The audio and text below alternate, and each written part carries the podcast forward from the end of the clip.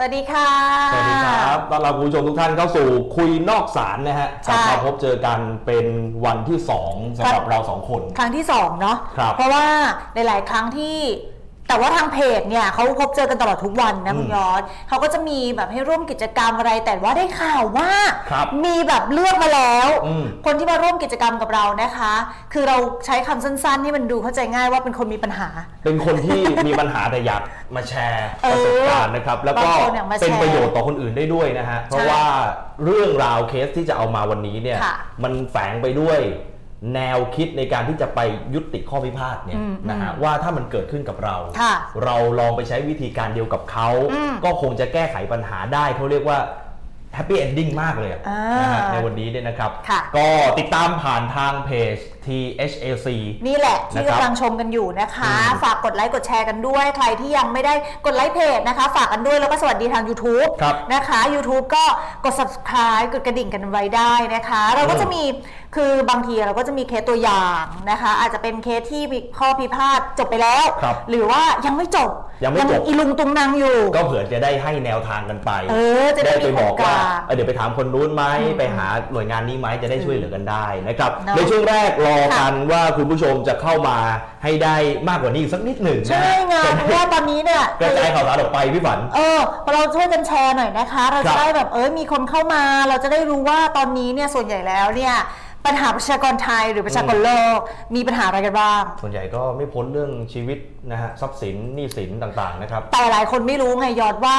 เฮ้ย เราสามารถมีคนกลางได้โดยที่ไม่ต้องขึ้นศาลก็ได้เหรอ ใช่ ใช่ วิ ไหม ธีการนี้เนี่ยคือหลายคนพอมีปัญหาเลิกที่จะไม่คุยกัน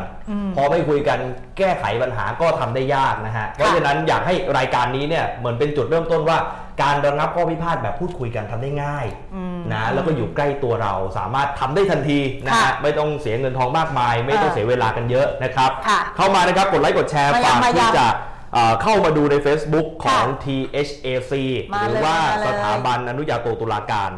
แล้วก็ทาง YouTube ชื่อเดียวกันใช่ไหมฮะ ทีมงาน THAC เหมือนกันนะครับ นะคะ หลายคนสงสัยว่าเอ้ย THAC เนี่ยคืออะไร อืม เป็นหน่วยงานหรือว่าเป็นบริษัท ครับ เอกชนอะไรยังไงอะไรอย่างนี้เพ ส ระหล ถาย ค บัน ไม่ อ เข้ นุ ใจ ญาโตตุลาการเนี่ย อืม เป็นสถาบันที่เกิดขึ้นมาตามกฎหมายเลยนะฮะ ค่ะ เพราะฉะนั้นเนี่ยก็ถือว่าเป็นหน่วยงานหนึ่งของภาครัฐเหมือนกันนะฮะ เพราะมีพรบอนุญาโตตุลาการ ค่ะ มีที่มาชัดเจนนะครับ แล้วก็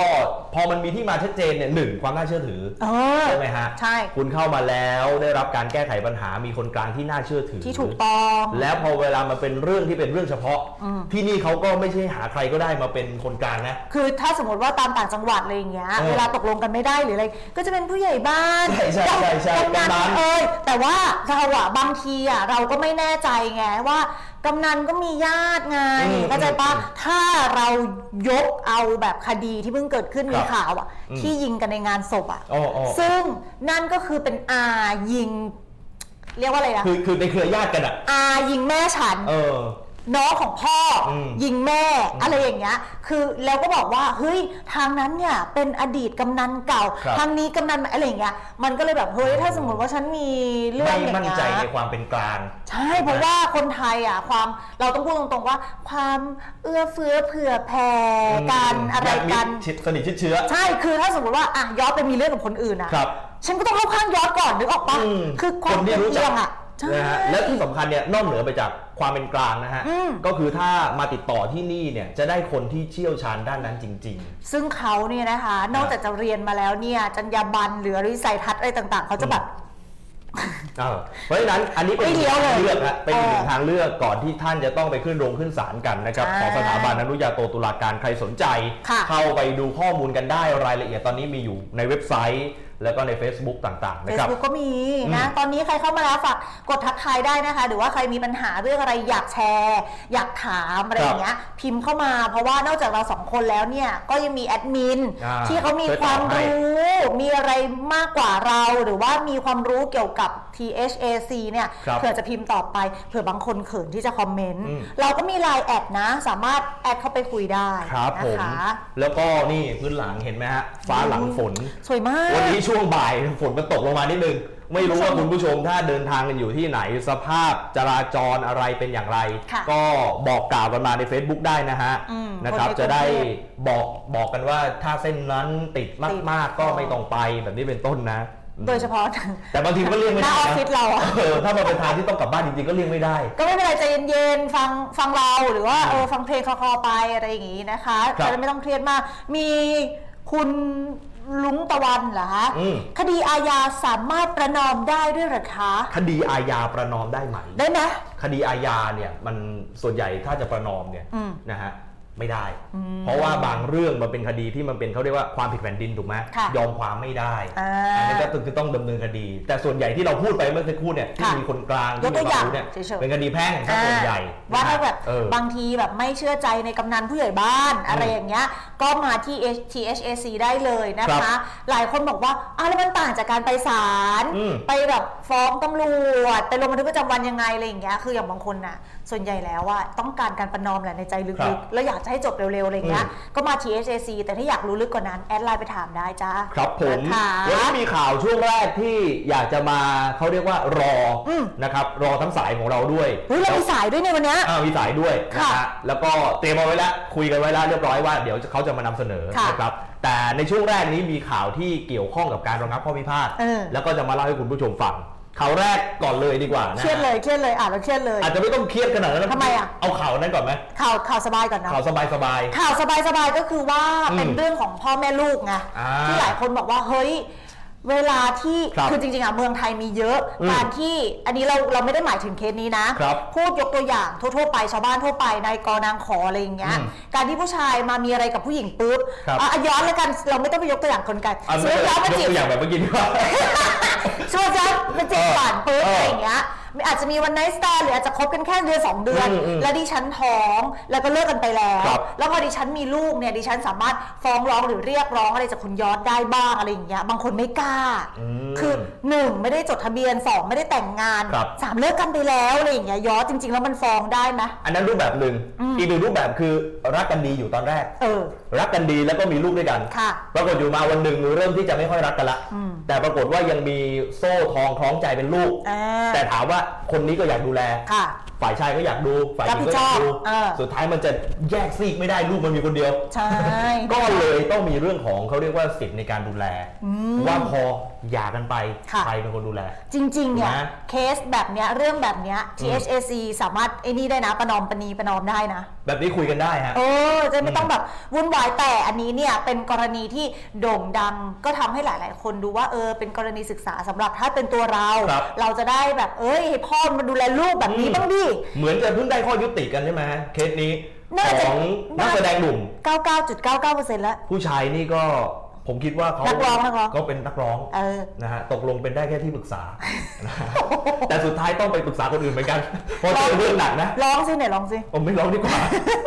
นานแล้วเหมือนกันนะ ก็คือคุณไม้ก็ไม้นี่แหละ ไม้พิรัตน์ ะบ ไม่ใช่ความผิดเรา ไม้พิรัตน์แล้วก็ เพราะฉะทางนั้นเรามองว่า แฟนสาวของเขาเนี่ย เห็น นะฮะใจเข้าใจเรา ก็คือ ในณโมเมนต์ที่เราท้องอยู่ด้วย แล้วก็ ซึ่ง น้อ เรา ง ก็ แม็ก รู้ เวลนะคะ เราไม่ได้ คือ สะดวกขนาดนั้น เรื่องก่อนหน้านี้เนี่ยมันก็จะ มันเป็น การ เรื่องระยะเวลาที่มันสั้น คุณไม้เนี่ย มาก อยาก ไม่กี่เดือน ที่จะ จะบอกว่ากี่ ได้รับสิทธิ์เป็นผู้ปกครองโดยกฎโดยชอบ ครับ ทางกฎหมายก็คือเป็นพ่อนั่นแหละนะคะ คือต้องขอขออนุญาตเกรินเพราะคู่นี้เนี่ยคือเขาไม่ได้แต่งงาน ไม่ได้จดทะเบียนสมรส อืม แต่ว่ามีลูกด้วยกันเป็นเป็นการรับรู้ทั่วไปว่าเนี่ย ทั่ ลู ว ก ไป ลูกเขาสองคนเพราะว่าเหมือน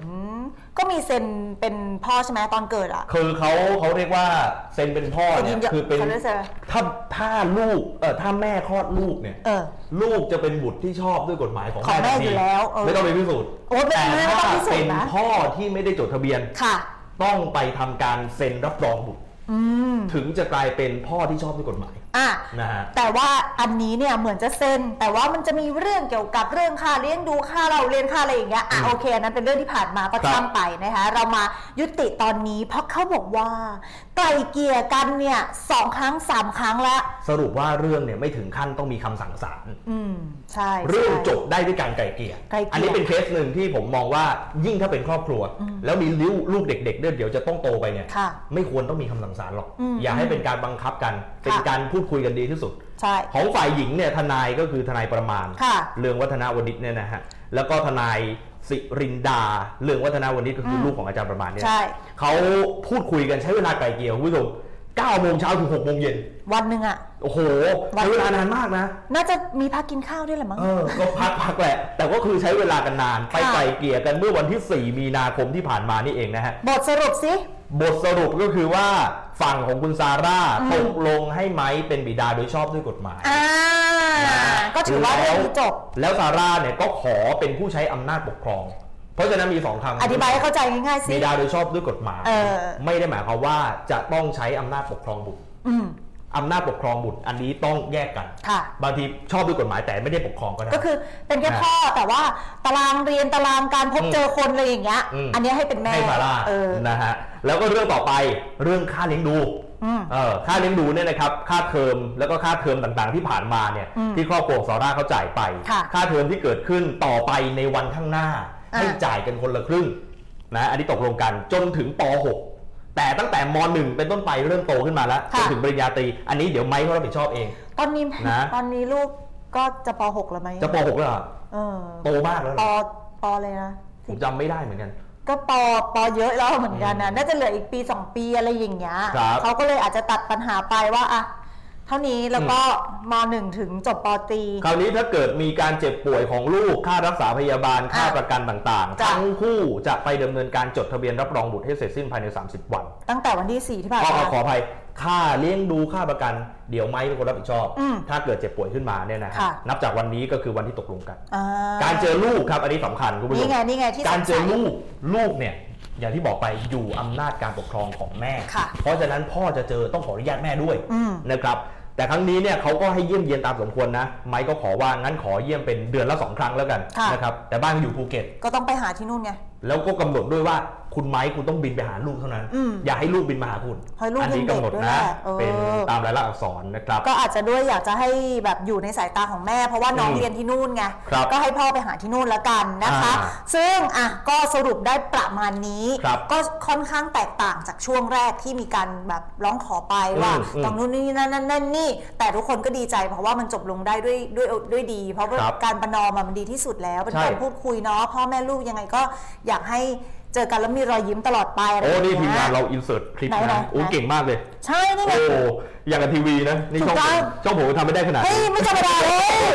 ก็คือนี่ข้างๆเงินคือทนายประมาณ ใช่ ซาร่าเขาออกมายอมรับว่าเครียดนะ เครียดสิ เครียดกับการต่อสู้เรื่องราวต่างๆ ไม่มีใครอยากเป็นเรื่องราวแบบเนี้ย ก็จริง ๆ ซาร่าเขาอยู่ อืม ภูเก็ตไง เวลาเขาจะมาคุยมาประนอมเขาต้องบินมา ใช่ แล้วค่าเครื่องภูเก็ตมาเนี่ย อืม กี่ครั้งกี่คราวซาร่าก็ไม่ได้มีแบบงานตลอดเวลานึกออกปะ อันนี้เขาก็มั่นใจแล้วว่าทุกอย่างเนี่ยพอมาเป็นรายลักษณ์อักษรมีคนเซ็นเขาก็มั่นใจได้ระดับหนึ่ง ก็ได้ แต่ว่าประเด็นมีกรณีดราม่าด้วยนะฮะ เฮ้ยอะไรอ่ะ ในส่วนของข้อตกลงกันก่อนหน้านี้ ฉัน เนี่ย ตกใจปะไปปะ ฝั่งไม้เนี่ยเขามองว่าเฮ้ยทำไมทนายฝั่งนู้นก็คือชื่อที่เราพูดไปเมื่อกี้ อืม นะฮะออกมาเปิดเผยข้อมู ล ถ้าพูดเมื่อกี้ไปขนาดนั้นแล้วพูดชื่ออีกรอบไปเลย ทนายประมาณเนี่ย เออ ออกมาเปิดเผยข้อมูลของอีกฝั่งนะฮะว่าเดี๋ยวไม้จะจ่ายค่าการเลี้ยงดูเนี่ยแค่เดือนละห้าพัน จนถึงจนถึงป .6 ที่บอกเนี่ย ห้าพันหารคนละครึ่งด้วย ใช่ตกเดือนละ 5,000 คนละ อืม ครึ่งก็คือแม่ครึ่งหนึ่ง2,500 ไม้ครึ่งหนึ่ง2,500 ครับ ซึ่งไม้บอกว่า เฮ้ย ไอ้จำนวนเงินเนี้ย มันเป็นการพูดคุยในชั้นศาลซึ่งยังไม่ได้แบบ ยังไม่ใช่ข้อสรุป ยังไม่ใช่ข้อสรุป อืม แล้วออกมาพูดเป็นจำนวนเงินเป๊ะๆแบบนี้ได้ยังไง นะฮะสุดท้ายเนี่ยมันไม่ได้ลงเอยที่เท่านั้น งอน คื นิด งอนสิมันดูน้อยอ่ะ สังคมบางทีอาจจะมองว่าเฮ้ยทำไมเลี้ยงดูเท่านี้เอง ลูกเรียนนานาชาติไม่ใช่หรออะไรเงี้ย ปรากฏว่าคนละหมื่นนะฮะไม่ใช่สองหมื่นที่มันเป็นข้อตกลงเอ้ยไม่ใช่ ไม่ใช่ 2,500 2,500เฮ้ยมันต่างกันเยอะเลยนะ ต่างกันเยอะมาก หมื่นกับ2,500ไม่น่าคิดไม่น่าจำไม่ได้ปะ ใช่ ไม่น่าลืมปะ เขาเขาก็มองว่าจริงๆ ข้อมูลตรงนี้เนี่ยถ้ามันยังไม่ชัดเจนก็ยังไม่อยากให้เปิดนะครับเพราะมันเป็นข้อมูลในการตกลงกัน หรืออาจจะเป็นเพราะว่าเขาจะตัดบางช่วงบางตอนมาหรือเปล่า อาจจะเป็นบอกว่าประมาณได้ไหมคะทนายแล้วแบบ อืม ทนายอาจจะตอบไปว่า แล้วเราก็ไม่รู้ว่าค่าอะไรบ้าง เออ ใช่ไหมฮะ อาจจะเป็นค่าของเล่น ค่าหนังสือค่าของเล่นเท่านั้นเอง เออเออของเล่นแหละ2,500 สรุปเคสนี้ก็คือถ้ามันมีปัญหากัน ค่ะ ระหว่างพ่อแล้วก็แม่ อืม อยากให้มองที่เขาเรียกว่าอ่าผลประโยชน์ของเด็กเป็นสำคัญที่สุดนะครับว่าเขาโตขึ้นมาจะต้องอยู่ในสังคมที่ ค่ะ มีการขัดแย้งกันระหว่างพ่อหรือแม่หรือไม่ อืม ถ้าตกลงกันได้ โดยที่ทุกฝ่ายเข้าใจกันดี อันนี้ ค่ะ ดีที่สุดนะ นะเป็นข้อยุติที่ดีที่สุดนะคะ ถ้าไม่อยากขึ้นศาลคุณไปที่นี่เลยศาลที่ผมพูดมาเนี่ยศาลเยาวชนและครอบครัว อืม อันนี้มีผู้ไกล่เกลี่ยอยู่เป็นศาลด้วยนะ อ๋อ คุณสามารถไปคุยเพื่อให้เกิดการตกลงร่วมกันได้ อุ้มไปเลยบางทีจบ ใช่ หรือมาเนี่ยที GAC ก็คือมาจบเลย ทีเดียวมีสถาน ได้ ที่มีไหมเรารับ ห้อง เรื่องนี้ มีอะไร ได้ไหม เงี้ยเรื่องนี้รับไหม เรื่องของการดูเรื่องค่าอุปการะเลี้ยงดู ก็คุยได้ใช่ไหมฮะได้เหมือนกันลองมาปรึกษา เพราะว่าส่วนใหญ่อะมันเป็นปัญหาที่มันแก้ไม่ตกไง พ่อแม่ลูกใช่ไหม ครับ หรือว่าเหมือนที่เรายกตัวอย่างอะข้างบ้านตีกันอย่างเงี้ยคือเราจะมาย้ายบ้านหนีมัน ครับ ก็ไม่ได้มีเงินร่ำรวยขนาดนั้น อืม มันก็อยากจบด้วยดีไง ถ้าไปทางตำรวจปุ๊บมาแจ้งร้านนั้นเสียงดังเสียค่าปรับปุ๊บทีนี้มองหน้ากันไม่ติดไง ครับ มันก็ต้องการการประนอมอะไรต่างๆนะคะ สวัสดีคุณอลันร็อกนะฮะ อืม ดีครับ สวัสดีค่ะ ให้เรื่องราวเป็นตัวอธิบาย เชื่อว่าบอกได้ถึงการผ่อนคลายทุกข์ในใจที่แบกเอาไว้ อืมอืมใช่ เดี๋ยววันเนี้ยจะมีแบบ คุณธนพลนะฮะคุณอิงฟ้า ค่ะ นรับ สวัสดีค่ะสวัสดีค่ะ คุณนัทวุฒินะฮะ คืออย่างบางคนอะถ้าเป็นเคสที่เรายกตัวอย่างมาบางทีมันแอบตรงกับปัญหาของเขา ครับ เขาก็จะได้เหมือนเหมือนได้เรียนรู้ไปด้วยพร้อมๆกับเราอะไรอย่างเงี้ยถ้าเผื่อเขาไม่กล้ามาปรึกษาอะไรอย่างงี้ใช่ไหมล่ะแต่ก็ย้ำ ครับ อีกทีว่า ดูเคสของไมค์กับซาร่าก็เอ่อ เป็นตัวอย่าง จำไว้ในใจ จำไว้ในใจ ถ้าเกิดเรื่อง นี่คืออย่างนี้เลยฉันว่าในอนาคตต่อไป คืออย่างต่างประเทศอะ อืม เวลาเขามีลูกอะพ่ออะถึงแม้จะเลิกกันไปแล้วใช่ปะเงินเดือนทุกเออเขาจะไอินี่มาเลยว่าเงินเดือนคุณย้อนเนี่ยทุกเดือนคุณต้องให้ลูก หักมาให้ลูก หักเงินเดือนมาเลยอะไรอย่างเงี้ย อ่า เหมือนคล้ายๆจ่ายประกันสังคมบ้านเราอะคือหักมาเลย อันนั้นน่ะผู้หญิงก็จะรู้สึกอุ่นใจกว่าว่า อืม อ่ะร่างฉันพังไปแล้ว ฉัน ครับ อ้วนฉันอะไรหาหัวใหม่ยากอะไรเงี้ยนึกออกปะ อื แล้วฉันจะต้องมาหาเงินเลี้ยงลูกอีกเหรอมันก็ต้องคนละครึ่งสีอะไรเงี้ย ของไทยอาจจะต้องไปฟ้องเอา ไทยมันสบายเกินไง มันก็เลยแบบ ฟ้องเอา แต่งซับแต่งซ้อนได้ไง มันก็ไปเรื่อย ถ้าเกิดว่าเมืองไทยเป็นเหมืองต่างประเทศหลาย ๆ ประเทศ แบบถ้ามีลูกปุ๊บ ไม่ว่าจะด้วยแต่งหรือไม่แต่งอะไรอย่างเงี้ย โดยชอบด้วยกฎหมายหรือไม่ก็ตาม ถ้าเกิดว่าคนข้างบ้านรู้ว่าเนี่ยลูกคุณอะไรอย่างเงี้ย ก็ต้องรับผิดชอบแบบเนี้ย มันจะได้มีปัญหาเรื่อง ครับ แบบเนี้ยน้อยลง เออ ว่าไหม ใช่เห็นด้วย มีแฟนยังเราอะ ยัง คิดว่า ก็ดูอยู่คนเดียวดีกว่านะ ฮะ เอาไปดู ผู้ชายก็กลัวแล้วตอนเนี้ย ะครับไปดูอีกหนึ่งเรื่อง มา ที่ยังอยู่ในการเจรจา ค่ะ ไกลเกลี่ยกันเหมือนกันนะครั อื บ ม เรื่องเกี่ยวกับเรื่องพลังงาน อืม ข่าวนี้เนี่ยถ้าใครเป็นคนในแวดวงพลังงานก็คงจะติดตามข่าวมา ใช่ ผมเอาง่ายๆแบบนี้ มีตัวละครอยู่สักสามตัว เออสามสาม ตัวแรกเนี่ยนะครับไม่พูดว่าตัวแรกแต่ฝ่ายแรก ค่ะ ปตทที่เรารู้จักกันเนี่ยนะฮะฝ่ายที่ 2 คือเชฟรอน ค่ะ เป็นบริษัทด้านพลังงานเหมือนกัน อืม ฝ่ายที่ 3 เอาเป็นของรัฐแล้วกัน อ่า รัฐก็คือกระทรวงพลังงาน ค่ะ เขามีปัญหากันอย่างนี้ เอกชน 2 ตัวปตทกับเชฟรอนเนี่ยนะครับ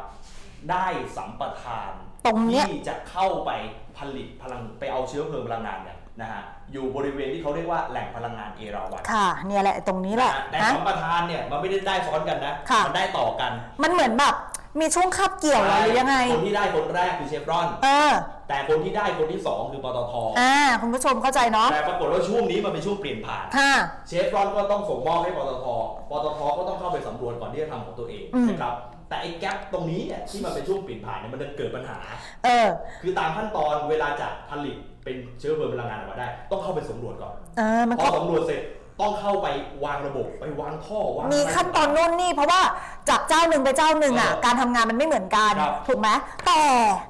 ยี่จริง ๆ อ่ะ เขาจะหมดสัญญา 23 เมษาปีหน้า หกห้า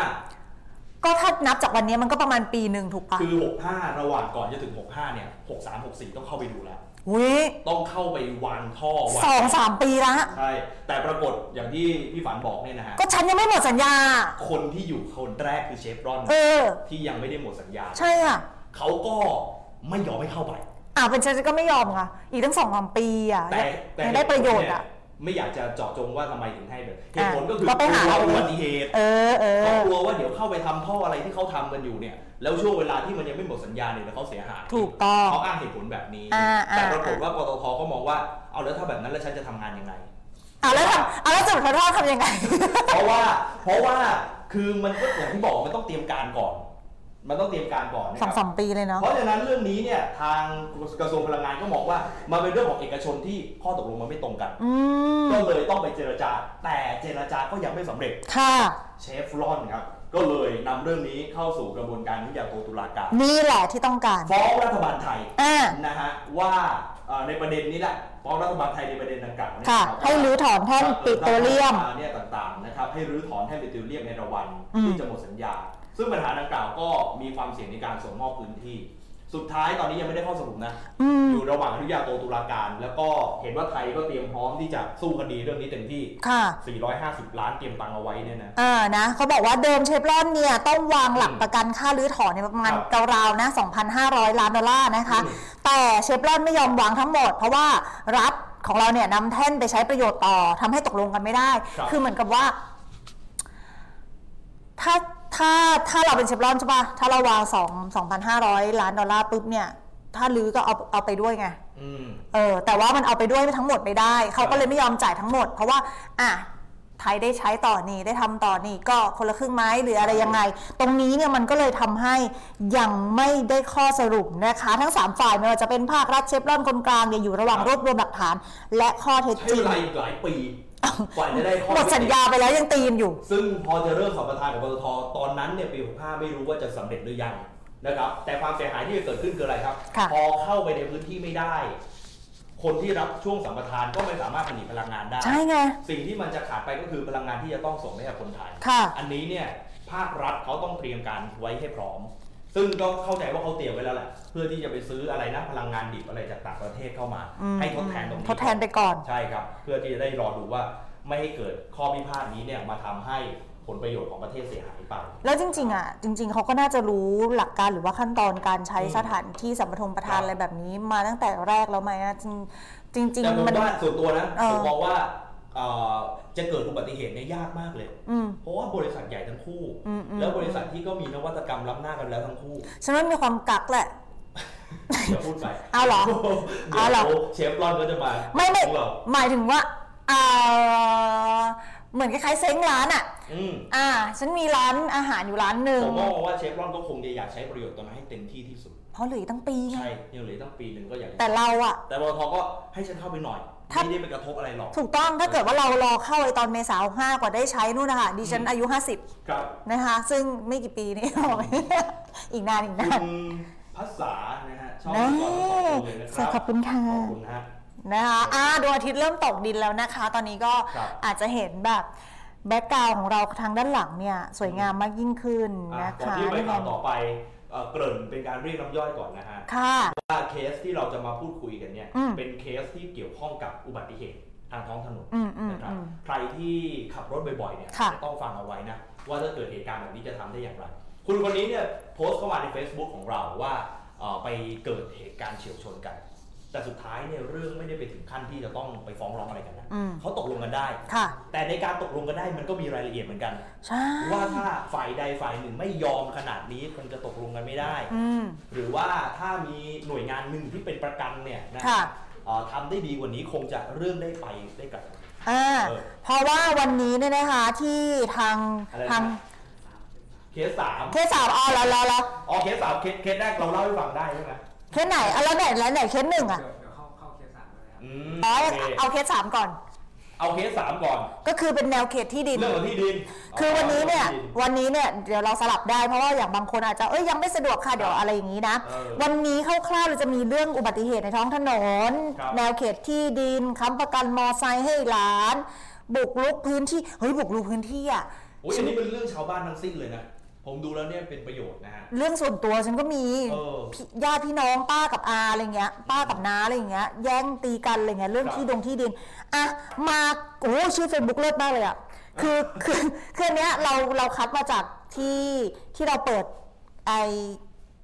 ก่อนหน้านี้ใช่ไหมโพสต์ก่อนหน้านี้ อืม แล้วก็ให้หลาย ๆ คนนะคะ แฟนเพจของเราเนี่ยคอมเมนต์มาว่า อืม มีเรื่องเกี่ยวกับอะไรอะไรแล้ว ครับ แอดมินเราก็คัดสรรมา แต่คนที่ยังไม่ได้คัดคัดเลือกอะยังไม่ต้องน้อยใจนะ อืม เรายังเจอกันอีกหลายรอบนะ ครั คะ บ เดี๋ยวเราก็จะแบบคัดมาเรื่อยๆ อ่ะ ตอนนี้สายเข้าแล้วสวัสดีค่ะ สวัสดีค่ะ อ่า มาแชร์กันหน่อย สวัสดีค่ะ ชื่อคุณอะไรคะ เอ่อ โล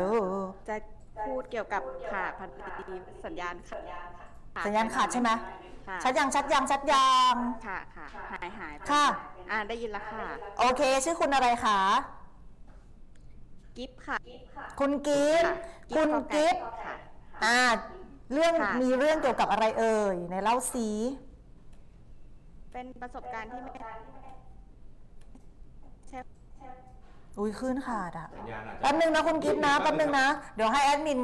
คุณกิฟอยู่ในบ้านนะฮะหรือว่า นะคะ ตอนนี้ยัง แต่เป็ เดิ น น เรื่ทาอง ง เกี่ยวกับข้อข้อพิพาทในพื้นที่อะค่ะ ในเรื่องของ อ้าว แนวเขตที่ดินอย่างเงี้ย โอเค เล่าเลย ค่ะ คือมีผู้ที่แบบว่าเขาไปจับจองที่ดินค่ะ อืม เขาไปจับจองที่ดินอยู่ในพื้นที่อะนะคะ แล้วทีนี้ก็ อุ้ยเดี๋ยวนะคุณกิฟต์ฮัลโหลฮัลโหลคุณกิฟต์ ซึ่ง คุณกิฟต์คุณกิฟต์ฮัลโหล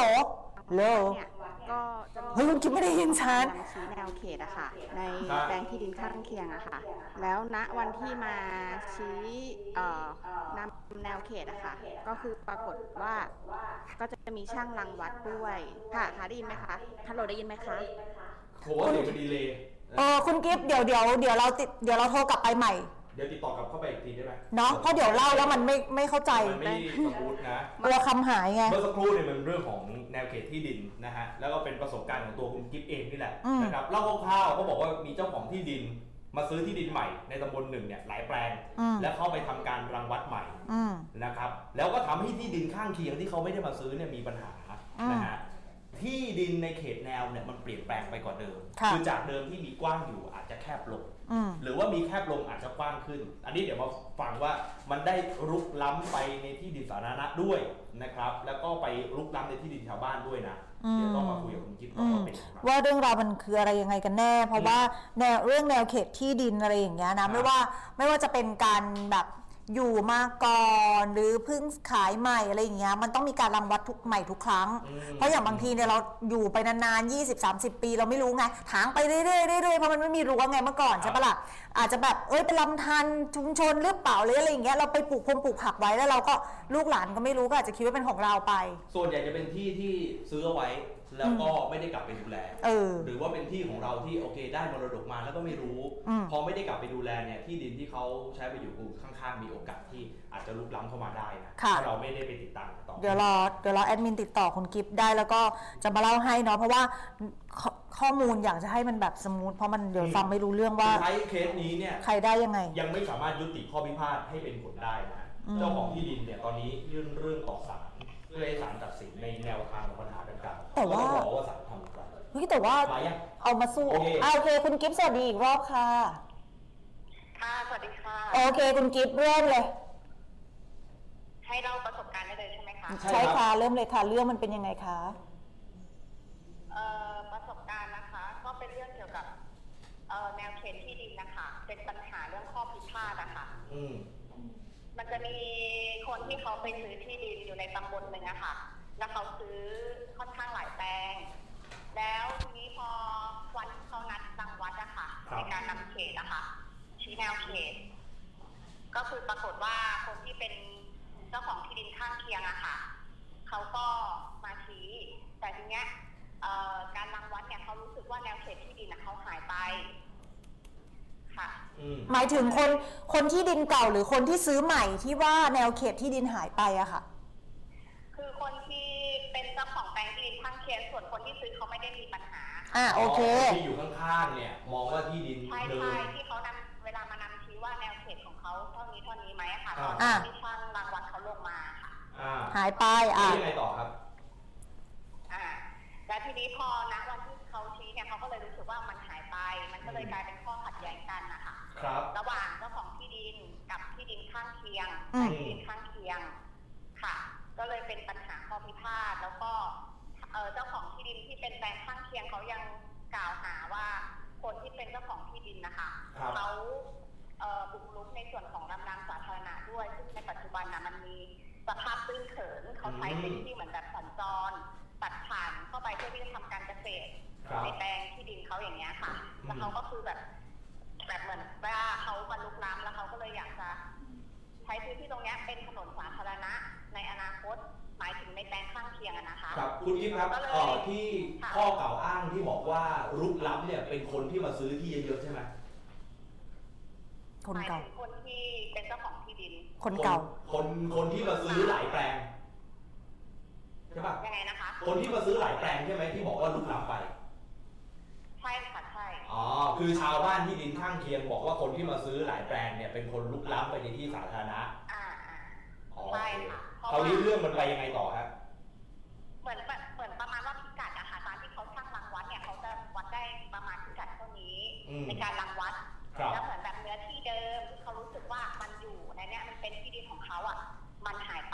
อืม มันก็เลยเกิดเป็นข้อแบบว่า ข้อพิพาทกัน อืม ก็คือ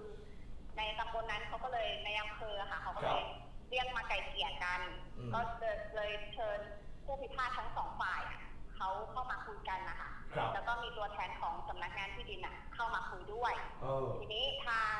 เอ่อตัวแทนของสำนักงานที่ดินเนี่ยเขาก็เลยอธิบายให้เข้าใจว่าการรังวัดในปัจจุบันน่ะมันจะใช้ในเรื่องของภาพถ่ายดาวเทียมในการหาพิกัดอย่างเงี้ยค่ะ อืม ซึ่งค่าระยะการรังวัดเนี่ยมันจะแม่นยำอย่างเงี้ยค่ะ เพราะฉะนั้นไอ้ที่รู้สึกว่าแบงค์ข้างเคียงค่ะที่เรารู้สึกว่าแบงค์ที่ดินอ่ะ มันหายไปนะมันไม่เหมือนเดิมนะครับ จริง ๆ มันควรจะยึดหลักของค่าพิกัดที่เขามารังวัดอะค่ะ เออ เอา เอา แล แล้ว ก็เลยจะเปลี่ยนแปลงไปอะค่ะ แล้วอย่างโฉนดที่ดินล่ะ อืม มันไม่ยึดตามนั้นหรอ แล้วคือแล้วเราก็ไปยืนยันคือชาวบ้านก็ยืนยันว่าขนาดที่ดินตัวเองเนี่ยมีอยู่เท่านี้ตามโฉนด ใช่ แต่ว่าสำใช่นักงา ค่ะ น คื ที่ อยื ดิ น น ยันว่าฉันจะเท่าเนี้ยมันก็ต้องเท่าเดิมอะไรอย่างเงี้ยค่ะ อืม สำนักงานที่ดินก็บอกว่าต้องยึดข้อมูลดาวเทียมใหม่ถูกไหม ใช่ค่ะ หรือบางทีอะมันอาจจะแบบไอ้คลองที่ว่าตื้นเขินเนี่ยมันเคยกัดเซาะไปหรือเปล่าหายไปมีส่วนไหม แสดงว่าการที่เรียกพูดคุยกันก็ไม่ได้สำเร็จผลใช่ไหมครับ ใช่ค่ะใช่ก็คือไม่ได้ข้อสรุป ไม่ได้ข้อสรุป แย้ง อ่าต่างคนก็ต่างไม่ยอมเหรอคะตอนนี้ ยังไงนะคะ ต่างคนก็ต่างไม่ยอมใช่ไหมอย่างแบบ เจ้านี้ก็จะเอาพื้นที่ดินเท่าเดิม เจ้าที่มาซื้อใหม่ก็ ก็ไม่ยอมเสีย อืม ซื้อเท่าไหร่ก็ควรได้เท่า ต่า นั้ ง น ต่างไม่ยอมก็เลยสุดท้ายแล้วก็คือเขาก็เลยเอ่อไปจบที่ศาลก็คือทางเจ้าของที่ดินนะคะก็เลยให้ศาลเป็นคนตัดสิน เพราะฉะนั้นมันก็จะไม่จบในเรื่องของแนวเขตอะค่ะ อืมเจ้าของ ที่ดินเขา เจ้าของที่ดินข้างเคียงก็ไปยื่นฟ้องศาลใช่ไหมครับ คือตอนนี้ไม่ใช่ที่ดินข้างเคียงแล้วแต่เป็นแต่เป็นในส่วนของเจ้าของที่ดินนะคะที่เขาไปฟ้องเพราะเขาคิดว่า ต่อให้รังวัดกี่ทีก็คือทางที่ดินข้างเคียงอะเขาก็คงไม่เชื่อใน อ๋ ส่ อ วนของเอ่อสำนักงานที่ดินนะคะเขาก็เลยไปฟ้องให้ศาลเนี่ยเขาเป็นคนตัดสินตามข้อกฎหมายต่อไปอะค่ะ ก็คือเจ้าที่มาซื้อใหม่อ่ะ พูดง่ายๆคนที่มาซื้อใหม่เนี่ย อืม อยากจะตัดปัญหาก็เลยว่าเดี๋ยวไปยื่นฟ้องเลย จะได้จบจ ได้ บ มีคำสั่งศาลมาถูกไหมฮะ ค่ะ ก็คือตัดปัญหาไปก็คือเอ่อไปจบที่ศาล อืมอืม ค่ะ เขาเคยมีเสนอในแง่ของการแบบว่าอ่ะอย่างน้อยเรามาซื้อหลายแปลง ถ้าคุณมองว่าที่ดินคุณลดไปเดี๋ยวให้ในแง่ของค่าเสียหาย หรือว่าให้ทดแทนตรงนั้นไปเขาเสนออย่างนี้บ้างไหมฮะ ไม่ค่อยได้ยิน เลยค่ะ อืม เห็นไหมคะ ฮัลโหล ยังไงนะคะขออีกทีได้ไหมเอ่ย คุณกิ๊ ไม่ กค ได้ รับ ยินเลยอะค่ะ ทีม มันเสียง เอ่ ข้ อ อง ในส่วนของคนที่เขามาซื้อที่หลาย ๆ แปลงเนี่ยเขาเคยเสนอไหมเพื่อเป็นการจบปัญหาเนี่ย เดี๋ยวจะให้เงินในค่าทดแทนที่คุณมองว่าที่คุณหายไป เท่าไหร่ก็ว่ากันไปเคยไหมฮะได้ยินไหม่เอ่ยโทรศัพท์น่าจะอยู่ไกล เป็น ไป เป็นแบบคล่องๆนะคะพี่ อ๋อ ไม่ค่อยชัดใช่ไหม โทรศัพท์น่าจะอยู่ไกลไป น่าจะตอนนี้น่าจะเป็นการยื่นเรื่องแล้วก็คุยกันอยู่ว่า เอ๊ะฉันจะมาจบที่ตรงไหนดีนะ อันนี้ก็คือยังไม่จบเนาะคุณกิฟต์เนาะเรื่องอ่ะ ประโยคก็ เพ โทรศัพท์เข้าราะที่ข่าว มาใกล้แถวมันนี้ดีกเนี่ยว่า มันแบบเป็นฟังมันเป็นประโยคมันเป็นเรื่องค่ะ อ๋อ มันก็มัน เออ มันไกลเกินไปใช่ไหมคะ เอามาจอดตรงนี้ดีกว่า อ่ะคุณกิฟต์ขาสรุปตอนนี้ก็คือยังรอคำสั่งศาลอยู่ใช่ไหมคะ ยังอยู่ในช่วงที่คุยกันไม่ได้ ใช่ค่ะ ยังรอคำสั่งของทางศาลเขาพิจารณาอยู่อะค่ะ อื ว่าม จะเป็นไปแนวในแนวทางใด แต่ทางเจ้าหน้าที่ที่ดินเขาว่าถ้าศาลเขาชี้ลงมาแบบไหนก็คือต้องเป็นไปตามที่ศาลท่าน อืมอืม จะ บอกตัดสิน จะยอมใช่ไหมจะยอมไม่ว่าจะเกิดใครเสียเปรียบก็ตาม จะความผิด อันนี้มันเป็นที่ที่ของคุณกิฟต์ด้วยใช่ไหมฮะ มันเป็นเอ่อปัญหาในตำบลนะคะ อ๋อ ที่ที่ที่เข้าร่วมอยู่ในเหตุการณ์ด้วยอะค่ะ เหมือนคล้ายๆว่าเจ้าใหม่ที่มาอยู่เป็นคนนอกอะไรอย่างนี้ด้วยปะ ใช่อยู่ในเหตุการณ์ อืม แต่ทีเนี้ยก็ก็มันก็เป็นกรณีศึกษาเหมือนกันว่าถ้ามันเป็นแบบเนี้ย ค่ะ ถ้ามันเป็นเคสอื่นอะเราจะจัดการกับปัญหานี้ยังไง ถ้ามันได้ไปถึงศาลนะคะ อืมอืมเนาะ ค่อนข้างยาก เออจริง ๆ อ่ะไอเรื่องผลประโยชน์อ่ะมันก็เข้าเข้าใจได้นะ เพราะว่าเขาเสียตังค์ซื้อมาไงสมมติเขาซื้อมาสิบสิบที่ดินสิบตารางอย่างเงี้ยเขาจ่ายไปแบบเต็มๆแต่เขาได้มาแค่แปดอย่างเงี้ย อืม มันก็แบบโอ้โหเยอะนะ คนซื้อเนี่ยก็อาจจะซื้อโดยสุจริตเนาะ อืม ไม่ได้ไปซื้อว่า ไม่ได้ไปโกง ที่ ไปคดอะไรมา ปโกงเข้ามาเพียงแต่ว่าอันนี้มันเป็นเรื่องของข้อมูล แล้วไอคนที่ขายอ่ะมามาร่วมไก่เกลี่ยมาร่วมคุยด้วยไหมคะ คนที่ขายที่ดินเนี้ย คนที่ขายที่ดิน ค่ะ โอ้เป็นเจ้าของใหม่เลย ไปแล้ว ไปแล้ว ผมก็ไปแล้วอ๋อ ไปแล้ว อันนี้เขานัดอีกทีเมื่อไหร่ยังไงฮะ น่าจะเป็นเดือนหน้า โอ้เดือนหน้านะครับ ที่ได้ข้อสรุปใช่ค่ะ อืม ค่อนข้างเยอะมากค่ะที่ที่ฟังมานะคะ ได้ครับ มัน ได้ค มี รับ อีกหลายขั้นตอนเลยค่ะ โอเค อืม เดี๋ยวจะได้ติดตามเรื่องต่อนะครับขอบคุณ เนอะ มากที่มาเล่าให้ฟังนะครับ ขอบคุณที่แชร์ค่ะ ค่ะค่ะสวัสดีค่ะ โอ้อันนี้ก็น่าคิดเหมือนกันเนาะ เพราะเดี๋ยวนี้นักลงทุนสมัยใหม่อะนิยมซื้อที่ดินเก็บไว้ ครับ แล้วถ้าเกิดว่าตอนเราไปซื้ออะเราก็ไม่รู้หรอกว่าอะไรยังไงเราก็ยึดเป็นตามโฉนดถูกปะ อืม โฉนดมาสิบก็จ่ายเต็มสิบอ่ะ ครับ แล้วพอวันดีคืนดีเอ้ยข้างเคียง มีปัญหาย กมือขึ้นมาว่า อ่า อันนี้ไม่ใช่นะคะคุณคะอันนี้เป็นที่สาธารณะนะ า คะคุณ ว่า คะ คนซื้อว่าเขาก็มันคงไม่มีเหตุผลว่า เออ เขาจะต้องไปเอาที่ที่ตัวเองซื้อมาเต็มเนี่ยไปให้กับคนอื่น ถูกไหม ถูกไหมฮะเพราะว่าเขาซื้อมาเต็ม แต่ปรากฏว่าเรื่องนี้เนี่ยผมว่าปัญหาข้อมูลเนี่ย อืม หน่วยงานภาครัฐตอนนี้ต้องเคลียร์หมด อันไหนที่มันเคยเป็นโฉนดเก่าต้องไปทำให้ชัดเจนว่า ตอนนี้มันมีอยู่เท่าไหร่ ฉันต้องอัปเดตทุกสิบปี แล้ว เนี่ยหรมันอ เหลือกันเท่าไหร่ เพราะบางทีอย่างที่บอกแหละ ซุดเหรอ ที่ดินเฮ้ยโดนกัดเซาะไปเปล่า อ่า นะฮะ มีน้ำเข้ามาแต่ก่อนไม่มีน้ำอะไรต่าง ค่ะ ๆนะครับ อันนี้ถ้ามันไม่อัปเดตเนี่ย คนที่เสียหายก็คือนี่แหละ เห็นไหมชาวบ้านใกล้เคียง จากที่เคยมีที่เยอะ ค่ะ ตอนนี้เหลือน้อยแล้ว อืมอื นะ ม ฮะจะ นะ ใช้ที่สาธารณะก็ใช้ไม่ได้ เพราะว่าเอ่อถูกนำไปใช้อย่างอื่นซะแล้ว ค่ะ เออแสดงความคิดเห็นเข้ามานะครับ คุณมุกกับไม้นะ ฮะ ขอบคุณที่ให้ความรู้มีประโยชน์มากๆผมผมว่าอันผิดด้วย ภาษาไทยไม่รู้ว่า คุณ เสียง มุก สูง กับ เสียง ไม้ ต่ำ เออ เออหรือเปล่า นะ นะคะ อันเมื่อกี้เนี่ยนะคะมันอาจจะมีเรื่องเกี่ยวกับไอ้นี้ด้วยไงเผื่อเผื่อคุณผู้ชมที่ชมไลฟ์เราไม่ได้ยินที่ตอน ครับ คุณกิฟเล่า อืม ที่เขาบอกว่าเอ่อจะเอาลำลำรางเหรอลำรางสาธารณประโยชน์เหรอลำธาร คือ ไปใช้ แต่ประก่อโยชน์ แต่ก่อนสิ่งที่มันเป็นเหมือนกับลำธารสาธารณประโยชน์เนี่ย แต่มันแห้งไป ที่ แล้ว มันเคยมีเนี่ย อืม แต่ตอนนี้มันแห้งไปแล้ว ค่ะ นะฮะเขาบอกว่าแม้ว่าทางที่ดินเนี่ยได้ให้ข้อมูลว่าการรังวัดในปัจจุบันยึดหลักการของดาวเทียม ซึ่งมีความแม่นยำ ค่ะ และให้ที่ดินข้างเคียงเข้าใจนะ อืม ว่าการรังวัดใหม่ ย่อมไม่เป็นผลในแนวเขตที่ดินเหมือนเดิมเออไม่เหมือนเดิม เพราะรังวัดตามความเป็นจริงอ๋อคือเขามองว่าการรับวัดรังวัดใหม่เนี่ย ค่ะ ย่อมไม่เป็นผลที่จะส่งให้แนวเขตที่ดินเนี่ยไม่เหมือนเดิม ยังไงแนวเขตที่ดินมันก็ต้องเหมือนเดิม แล้วก็ตัว สุดท้ารลำาย งสาธารณะแม้สภาพปัจจุบันไม่ปรากฏเป็นลำรางแล้ว อืม แต่บนโฉนดที่ดินก็ยังเป็นลำรางอยู่ ชาวบ้านไม่สามารถขอใช้ลำรางให้ทำเป็นถนนสาธารณะได้นะฮะ อื อ๋อคืมอใช้ประโยชน์กันอย่างไร ก็ต้องเป็นอย่างนั้นต่อไป อืม อืมมันก็เลยกลายเป็นเตียนสามทางตอนเนี้ย ครับ ที่ดินเก่าชาวบ้านจะเอาลำลำธารนั้น แล้วก็คนที่มาซื้อใหม่ อืม เออ อ่ะนะอัก็ ฉันชอบตรงที่ว่า เอดินนะ ฉันชอบตรงที่คนที่ขายไปไหนอะอ๋อไปแล้ว คนที่ขายเขาก็คงไม่อยากมาวุ่นวายแล้วแหละ แต่เดี๋ยวรอติดตามเดี๋ยวให้ทีมงานติดตามต่อว่า เออพอขึ้นศาลศาลตัดสินอย่างไร อืมอยากรู้เหมือนกัน เขาก็คงต้องพิจารณาในพยานหลักฐานที่มันชัดเจนอ่ะ ค่ะ นะข้อ เน มู อะ ลที่มันยืนยันเชื่อถือได้ ใช่ เพราะว่าอย่างอย่างบ้านฝันน่ะนะคะ เออเมื่อก่อนใช่ปะ เมื่อก่อนก็จะ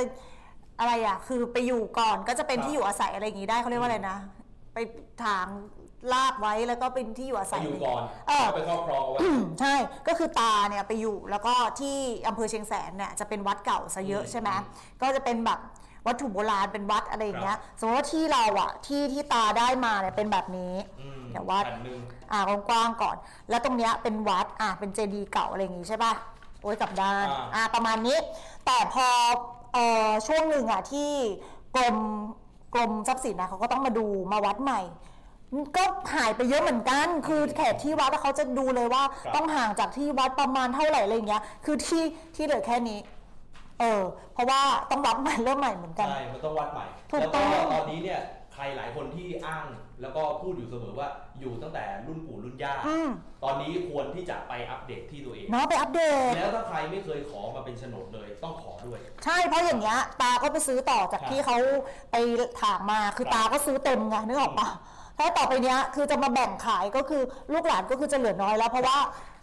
นะคะ กลายเป็นะ ขอ วัด อนุญาตต่อเนื่องไปเคสต่อไป เคสต่อไปยังเกี่ยวกับเรื่องที่ดินนะครับ ลูกล้ำเหรอลูกล้ำเหรอ เป็นที่ดินที่ไปรุกล้ำเข้าพื้นที่คนอื่น จะแก้ไขอย่างไรนะ ไปคุยกับคุณทัชชัยกัมพิทักษ์นะครับคุยกับเรา สวัสดีครับคุณ สุ ทัช ด ชัย ดีค่ะ สวัสดีครับ อ่าคุณทัชชัยค่ะเราเป็นฝ่ายลุกหรือเราเป็นฝ่ายล้ำเหรอเราเล่นเราเล่น อืม เราเป็นฝ่ายได้เปรียบหรือสิเอ้ยเข้าไปลุกล้ำเขาหรือว่าเขามาลุกล้ำเราคะ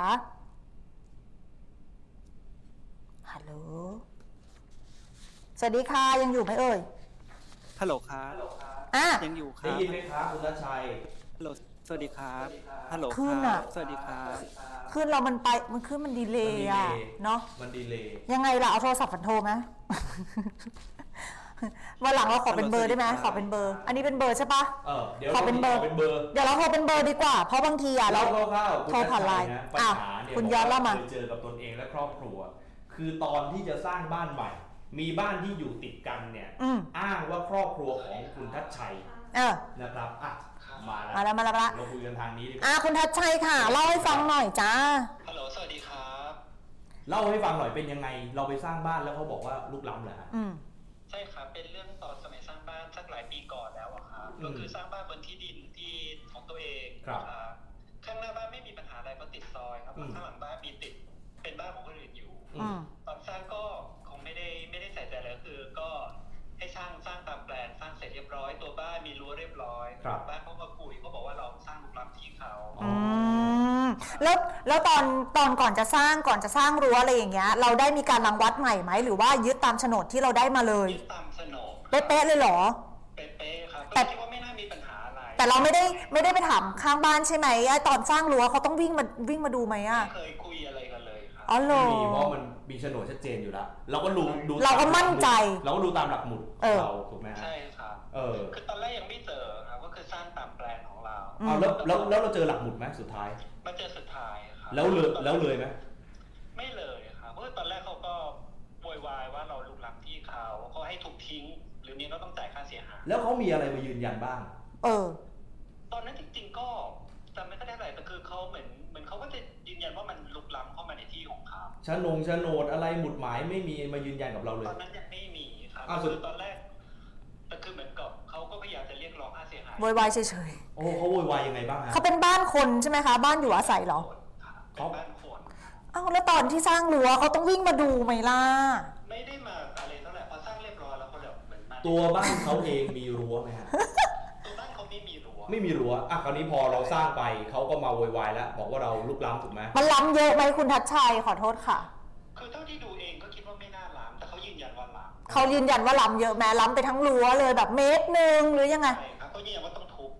หรือเมียนก็ให้จ่ายค่าเสียหายมา รู้อยากได้อยากได้ค่าเสียหายหรือเปล่า สรุปสรุปว่าสุดท้ายได้เคยแบบนั่งพูดคุยกันจริงจังไหมว่าเขาจะเอาอยัางไง คือจริง ๆ ตอนแรกก็ ตอนแรกก็ไม่ค่อยทราบอยู่เรื่องกฎหมายเท่าไหร่ อืมอืมอืม แต่ว่าจะจ่ายไปให้จบจะได้เรียนงานแต่พอดีช่างก็บอกว่าให้ลองดูดูๆไปก่อนพอดีกำลังเคลียร์งานเคลียร์เรียบร้อย ค่ะ กวาดเสร็จก็เจอหมุดพอดีนะครับ อ๋อ ก็เจอหมุดชัดเจนแล้วก็ที่โฉนดเราก็มียืนยัน แล้วจนตอนนี้เขายังมีปัญหาอยู่ไหมครับ เขายอม ก็ไม่มีปัญหาอะไรแล้วนะครับพอดีมีห เอ มุด อ มีหมุดอยู่เลยจบเรื่องไป แล้ว เออ เออแล้วตอนแรกอะเราได้ได้คุยกับเขาแบบเปิดใจไหมว่าทำไมตอนแรกถึงคิดว่าเราลุกล้ อืม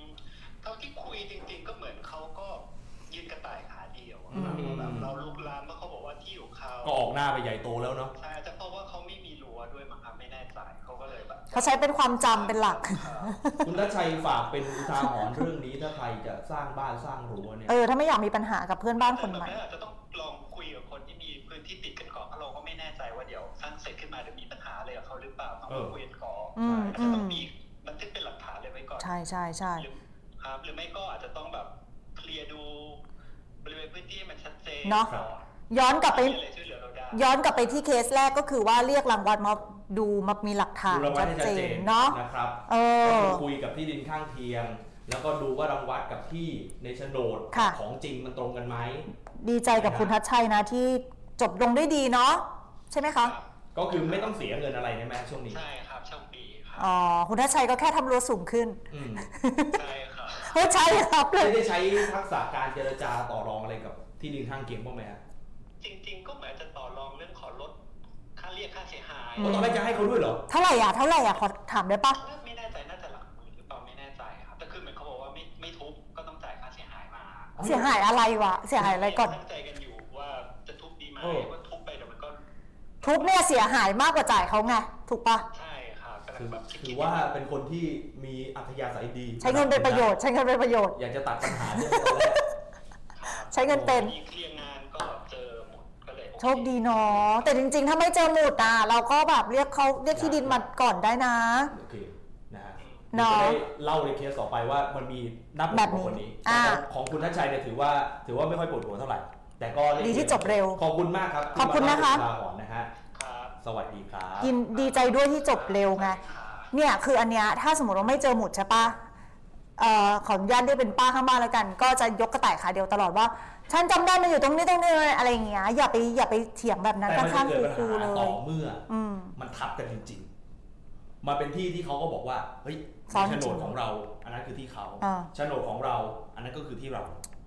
ที่แบบนี้เนี่ยเคยเกิดอะเขาเรียกว่าปัญหาที่ดินทับซ้อน นี่ไง พอที่ดินทับซ้อนเนี่ย คนที่จะต้องเข้ามาดูและแก้ปัญหาเนี่ย ค่ะ ก็คือต้องเป็นสำนักงานที่ดิน อืม คุณต้องมารังวัดเลยว่า แล้วสุดท้ายมันเป็นที่ใครกันแน่ อืม ไม่เช่นนั้นเนี่ยสร้างความ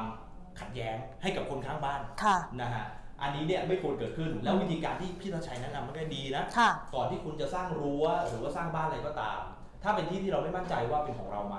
ไปรังวัดกันก่อน อืม เออว่าเป็นที่เราจริงปะหรือ นะ ว่าไปถามข้างๆเลยพี่อันนี้ที่ผมหรือที่พี่อ่ะเออ ให้มันรู้กันไป ถามอย่างเดียวก็ไม่ได้ไง อืม ถ้าได้คำตอบมาแล้วยังไม่แน่ใจอ่ะ อืม เออ ก็นะคะ เอาให้มันชัดเจนกันไปเนาะ เพราะว่าเราเข้าใจแหละทุกอย่างเนี่ยมันเป็นเงินเงินทองทองอ่ะ โดยเฉพาะที่ดินนะคะ ทีนี้เดี๋ยวนี้เนี่ยสิบตารางวาไม่กี่ตารางวาก็แพงนะ แพง เออ ต้องดูด้วยอยู่ที่ไหน เดี๋ยวนี้ต่างจังหวัดก็แพงแล้วไง ฮะ ความเจริญเจริญอะไรอย่างเงี้ย มันมันไปถึงแล้วนายทงนายทุนเขาไปเริ่มเข้าไป ใช่ แล้ว ค่าที่มันก็ขึ้นนะคะ เอออ่ อ่ะวันนี้หนุกหนานพอประมาณนะคะ จริง ๆ อ่ะคราวหน้า ยังมีหลาย เอาดีมีเหรอ ยังมี เรื่องไหนเรื่องไหน ม่มดเวลา ยังอยู่เหรอ เออ เมื่อสักครู่ผ่านเป็นที่ดินสองแล้วนะ สองแบบ สองแบบ สองแบบสองสไตล์ ที่ดินแบบแรกเนี่ยก็คือว่าอยู่มาวันหนึ่งที่ตัวเองลดลงไป อุ้ยตาย โดยคนนอกมา ที่ดิน ซื้อ หมดที่ดินหมดนะ แต่เราไม่เราไม่แน่ใจนะ เพราะว่าคุณกิฟไม่ได้บอกว่าหดเท่าไหร่อะไรยังไงอะเนาะ ที่ดินที่สองก็คือว่าไปสร้างแล้วชาวบ้านก็มาโมเม บอกว่าเราเนี่ยไปรุกร้ อืม ำนะฮะ ค่ะ จบได้ด้วยเคสแรกพูดคุยกันได้ ค่ะ นะฮะเคสที่สองตอนนี้เรื่องอยู่ขั้นศาลอยู่ในชั้นศาลอันนี้เดี๋ยวต้องรอก่อน อืมอืม นะฮะมีเดี๋ยวจะมีสายที่ห้าเนี่ย มาปรึกษาเรื่องหนี้เหรอ เป็นเรื่องของหนี้ โอ้ยช่วยช่วยไม่ได้เลยค่ะ เรื่องเงินเรื่องทองอะค่ะ สายที่ห้าเนี่ยเดี๋ยวเป็นเรื่องของหนี้ ปรึกษา ไม่รู้ว่าตัวเองถูกทวงหรือว่าจะไปทวงเขานะฮะมีมีรายละเอียดทั้งสองอย่างคุณผู้ชม ใช่ ถ้า ใช่ สมมติว่าถูกทวงก็จะต้องรู้สิทธิ์ตัวเองเหมือนกันว่าทำอย่างไรไม่ให้เขาเอาเปรียบ อืม ถ้าเป็นคนที่จะไปทวงเขา ค่ะ ก็ต้องรู้เหมือนกันว่าตัวเองมีอำนาจไปทวงได้ไหม สามารถทวงอะไรได้บ้าง เดี๋ยวนี้ทวงเกินวันละหนึ่งครั้งโดน ใช่ไปยึดยกตู้ยกตู้เสื้อผ้ามาได้ไหม ผิดกฎหมายนะพร้อมแล้วไหม ยกโซฟาออกจากบ้านเขาได้ไหม สวัสดีครับ สวัสดีครับ สวัสดีค่ะ ชื่ออะไรครับ เอ่อชื่อธนวัฒน์มากพันธุ์ครับ คุณธนวัฒน์มีเรื่องอะไรคะคุณธนวัฒน์เล่าให้ฟังหน่อย เอ่อคือว่าผมมีเรื่องจากตัวบริษัทของตัวผมนะครับ ค่ะ ว่าตัวบริษัทลูกค้าครับกับตัวบริษัทของผมอะมีวันดิวเดทที่จะจ่ายเงินกันใช่ไหมครับ อืม แล้วคราวนี้คือเหมือนกับว่าผมให้เครดิตของเขาอยู่แล้วครับ ฮะ สี่เดือนนะครับ อื ก็ ม คือหนึ่งร้อยยี่สิบวันใช่ไหมครับ ครับ แต่ว่าพอถึงวันดิวเดทจริงๆแล้วผมตรงบริษัทลูกค้าครับเขาจ่ายเงินล่าช้าครับ อืม คือดิวเดทมันกำหนดวันที่ 19 มกราครับ ครับ ซึ่ง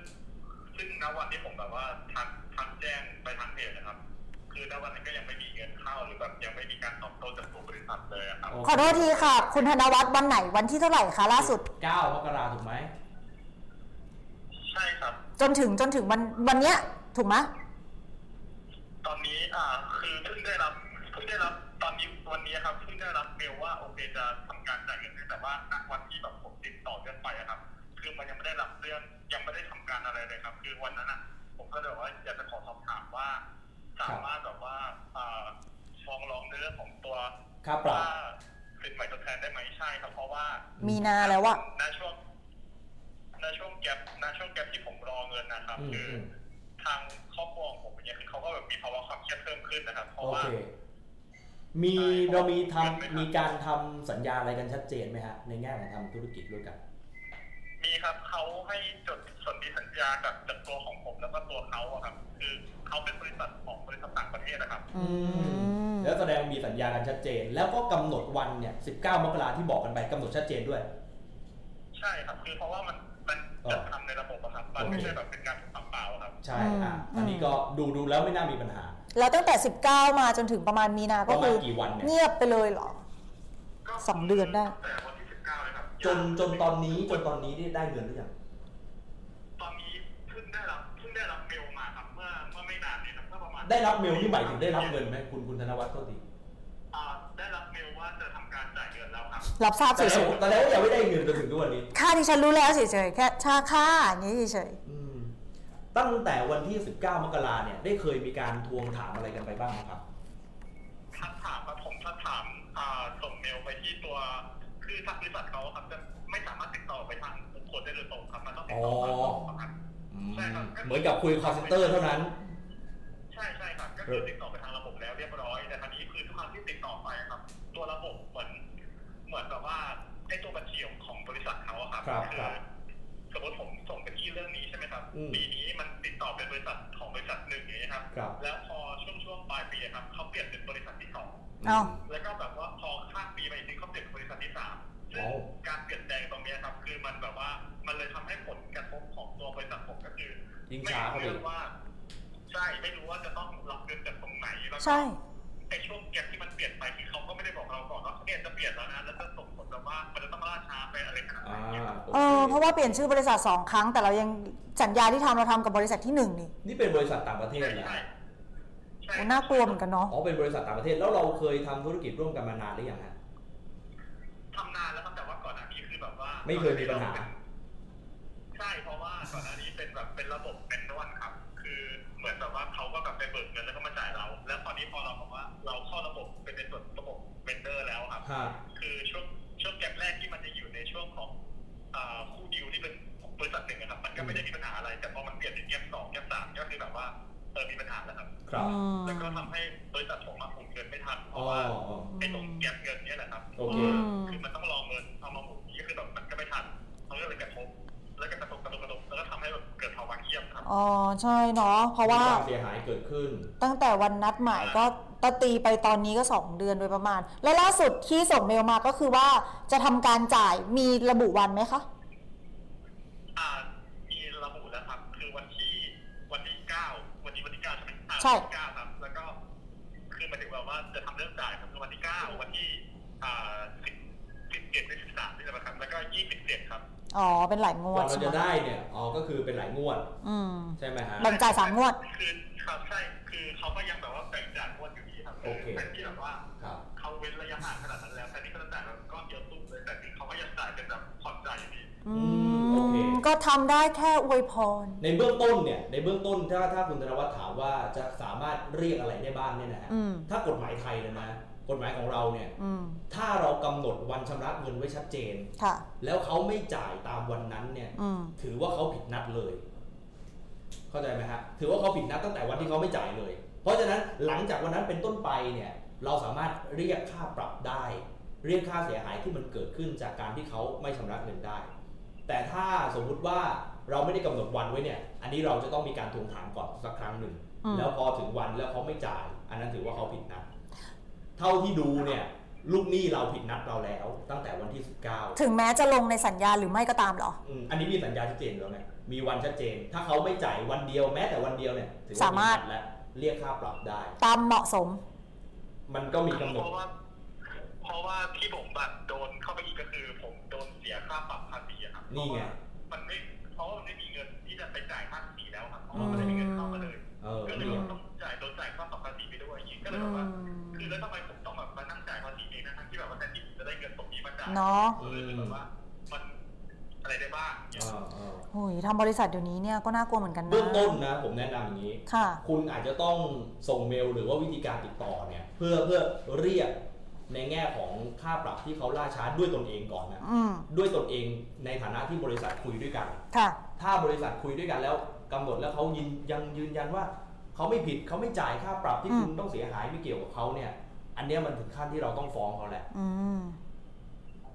อืมแต่แต่เบื้องต้นอาจจะต้องส่งเป็นอีเมลไปหรือว่าหนังสือที่ทวงหนี้เขาไปก่อนในเบื้องต้นเนี่ยนะ คือผมส่งตัวทวงหนี้ไปทั้งหมดสามครั้งแล้วครับ ก็คือแบบว่า ตั้งแต่19ใช่ไหม ในตัวทวงหนี้ครับ ไม่ได้ระบุว่าช่วยจ่ายค่าไอ้ช่วยจ่ายค่าปรับอะไรเงี้ยไม่ เป็ ได้ นห ระ นี้ บุ ก้อนเดิมถูกไหมล่ะ เป็นหนี้ก้อนที่เขา ใช่ครับ จะต้องจ่ายอยู่แล้ว ใช่ เออแต่คราวนี้เรามีความเสียหายเกิดขึ้นไงเราก็ควรที่จะต้องระบุเหตุผลไปด้วยว่า สิ่งที่มันต้องได้เพิ่มมากกว่าเดิมมันคืออะไรบ้าง อืม และถึงแม้ว่าตอนนี้เขาจะเขาจะส่งเมลตอบกลับว่าเขาจะจ่ายเงินในวันที่ผมระบุไปแล้วครับ แล้วเงินเข้าหรือยังอะวันที่เก้า ใช่ถึงถึงแม้เขาจะส่งมาแล้วเนี่ย คุณก็ต้องส่งในส่วนที่ที่คุณควรต้องได้เหมือนกันเพราะเขาผิดนัดชำระหนี้ อืม โอเคครับ ะ อันนี้มันไม่เกี่ยวกับอ่า มันอาจจะ เมลหลังละเรา แยกกันอีกฉ เม บับ ลแรก ไปอะไรเงี้ย อืม อืม ได้ครับ นะครับ แล้วถ้าสมมุติว่าเรากำหนดแล้วก็กำหนดวันไปให้ชัดเจนด้วยนะ อ๋อ ว่าเขาควรจะต้องจ่ายให้เราภายในกี่วัน 30 วันหรือว่าอะไรก็ว่าไปอะไรเงี้ย เนาะคล้ายๆแบบดอกเบี้ยเนาะ จนเขาไม่ได้ไม่ให้มา อันนี้ยื่นฟ้องเลย ผมผมแนะนำว่าให้ยื่นฟ้องเลย โอเคครับ นะครับ นะคะ หรือยังไง แล้วผมขอ ครับ ขออนุญาตถามอีกเรื่องหนึ่งได้ไหมครับ ครับ คือผมมีเรื่องสงสัยในกรณีที่แบบว่าเขากับผมอย่างเงี้ยครับลูกค้าลูกค้ารายเดือนนี่แหละครับคือเขาเขาทำสัญญากับผมว่าเขาจะจ่ายเงินให้ผมใช่ไหมครับผมก็เลยแบบอยากรู้ว่า แล้วตอนเนี้ยเขาเปลี่ยนระบบการเงินใหม่อีกแล้วครับ อืม เป็นรูปเป็นรูปแบบการโอนแบบการโอนมาโดยตรงอะครับไม่ได้แบบว่ามันเมื่อก่อนมันจะเป็นแบบระบบจ่าย ไม่ตั้งบินผ่านบริษัทละ อะไรอย่างนั้นนะครับใช่ครับจริงๆเหมือนแต่ว่าไอ้วิธีการแบบเนี้ยครับคือผมจะต้องนำเงินไปเป็นเช็คเพื่อที่ไปรับเงินแล้ว เวลาจ่ายเช็คครับมันจะต้องเสียค่าธรรมเนียมอะครับ อื ซึ่ง ม ตอนแรกอ่ะมันไม่ต้องเสียค่าธรรมเนียมเลยแม้แต่สักบาทเดียวมันจะได้เงินเต็มร้อยเปอร์เซ็นต์ครับแต่ว่าตอนนี้มันต้องเสียค่าธรรมเนียมผมเลยแบบว่าเอาแล้วแบบนี้ เรียกได้ไหม สามารถร้องเรียนได้ไหมใช่ โอ้ แล้วเราคุยกับเขาหรือยังอะคะว่า อั ถ้าเป็นรูปแบบนี้จะเป็นแบบนี้ ผมไม่ อะ แใจเหมือนกันว่าถ้าเขาเปลี่ยนแล้วก็ในรูปแบบธุรกิจเรายังไม่แน่ใจ อ๋อ แต่แต่เบื้องต้นที่ผมพอจะแนะนำได้คือถ้าเขาผิดนัดชำระหนี้เนี่ย อันนี้เขาต้องเสียค่าผิดนัดแล้ว อืม นะ โอเคครับ แต่ไอ้เรื่องของภาษียังไงเดี๋ยว ผมลองให้ทีมงานหาข้อมูล แล้วเผื่อจะได้ติดต่อคุณธนวัฒน์อีกทีหนึ่งนะครับ ได้ครับ ค่ะ นะครับเบื้องต้นประมาณนี้ก่อนนะครับ ค่ะ ขอบคุณครับ ขอบคุ ค่ะ ณมากครับสวัสดีครับ ขอให้ได้งวดแรกก่อนอย่างน้อยได้งวดแรกมาก็ยังอุ่นใจแบบ คือได้ คือเราเข้าใจนะ เวลามันแบบเนี้ย ยังไงขอได้เงินมาก่อนนะ จริงๆเนี่ยเรื่องนี้ TNC ก็ช่วยพูดคุยได้เลยนะ ได้ เออเพราะว่ามันเป็นเรื่องเกี่ยวกับหนี้สินเนี่ย เนอะ แล้วก็เป็นสองบริษัทเอกชนสา ค่ะ มารถที่จะคุยกันได้นะครับ นะคะ สุดท้ายมีข่าวมาประชาสัมพันธ์ โปรโมทกันนิดนึงสำหรับกิจกรรมนะคะ NMC กิจกรรม ครั้งที่ 3 นะคะ อืม ชวนนักศึกษามาฝึกประนอม โอ้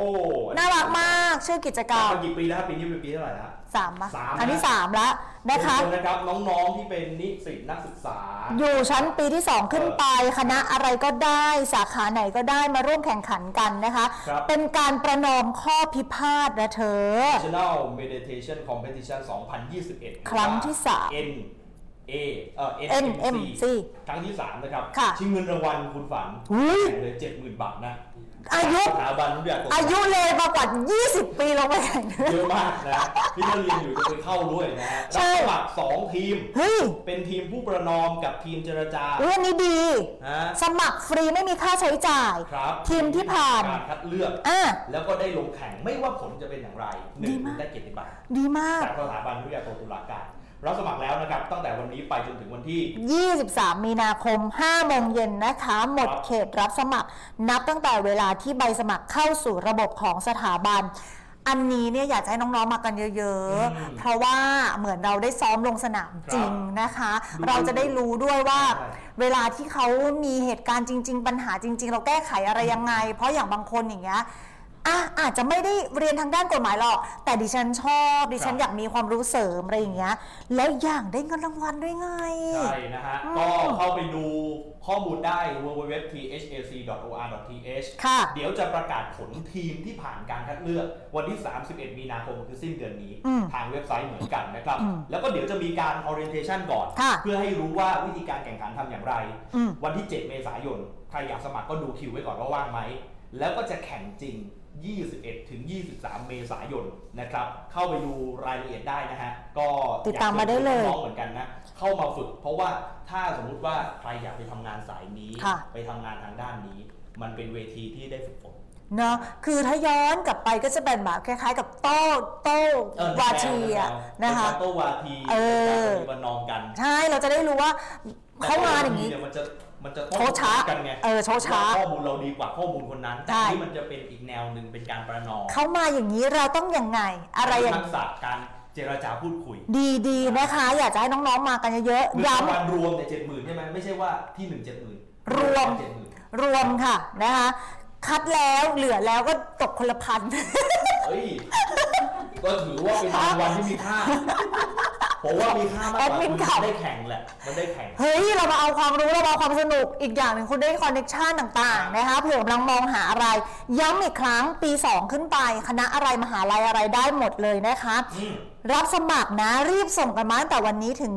23 เอาเป็นว่าพอวันที่ 23มารีบส่งก่อนเที่ยง ใช่ เพราะว่าเผื่อเน็ตช้า เออ เผื่อเข้าระบบช้า ถ้าวันที่ 23 มา5โมงหนึ่งนาทีก็ไม่รับ ไม่ได้เผื่อบางทีเน็ตโหลดอยู่ไง แล้วเป็นข้อมูลที่มาสึกมาถึงเบลของทีมงาน เออ ก็คือภายใน5โมงเย็นของวันที่ 23 ห้าโมงตรงคือเป็นเรื่องงามยามดีของ GSC ไม่ได้กดส่งวันนั้นนะ วันอันเป็นช่วงวันสุดท้าย เอาง่ายๆส่งวันยี่สิบสองอะ อืม วันสุดท้ายยี่สิบสองรีบส่งมานะคะ อย่ารอช้านะ แล้วก็ติดตามได้เลยนะคะ www.thac.or.th หรือกดติดตามหน้าเพจ แอดมินเราขยันโพสต์มาก เห็นเขาบอกว่าคนชนะปีก่อนๆนี่ เออ ไปได้ดีกันหมดแล้วถูกหม ไปได้ได้ดีที่ไหน ไปได้ดีในในสายงานที่เขาทำกัน อ่า เออเนี่ยจะได้เป็นแรงดึงดูดไง ใช่ใช่ และที่ ใช่ สำคัญผมเชื่อว่าวันปฐมนิเทศวันอะไรต่างๆ ก็จะได้ความรู้กัน ส ด้ว นุ ย กสนุกบอก เอา เล ละ ย นะฮะมาติดตามกัน โอเค ฟ้าเริ่มมืดนะครับก็ มืดละ ถือโอกาสที่จะ ดิฉัน ลาน กน้อยต้องกลับรังแล้ว ลาคุณผู้ชมไป แล้ว ค่ะ เดี๋ยวในครั้งหน้าก็จะมานี่แหละครับ มีเคสดีๆ มาเล่าให้ฟัง จะได้เป็นความรู้กัน วันนี้ผมยอดนะครับ แล้วก็พี่ฝันลาคุณผู้ชมไปเลยนะครับ สวัสดีครับ สวัสดีค่ะ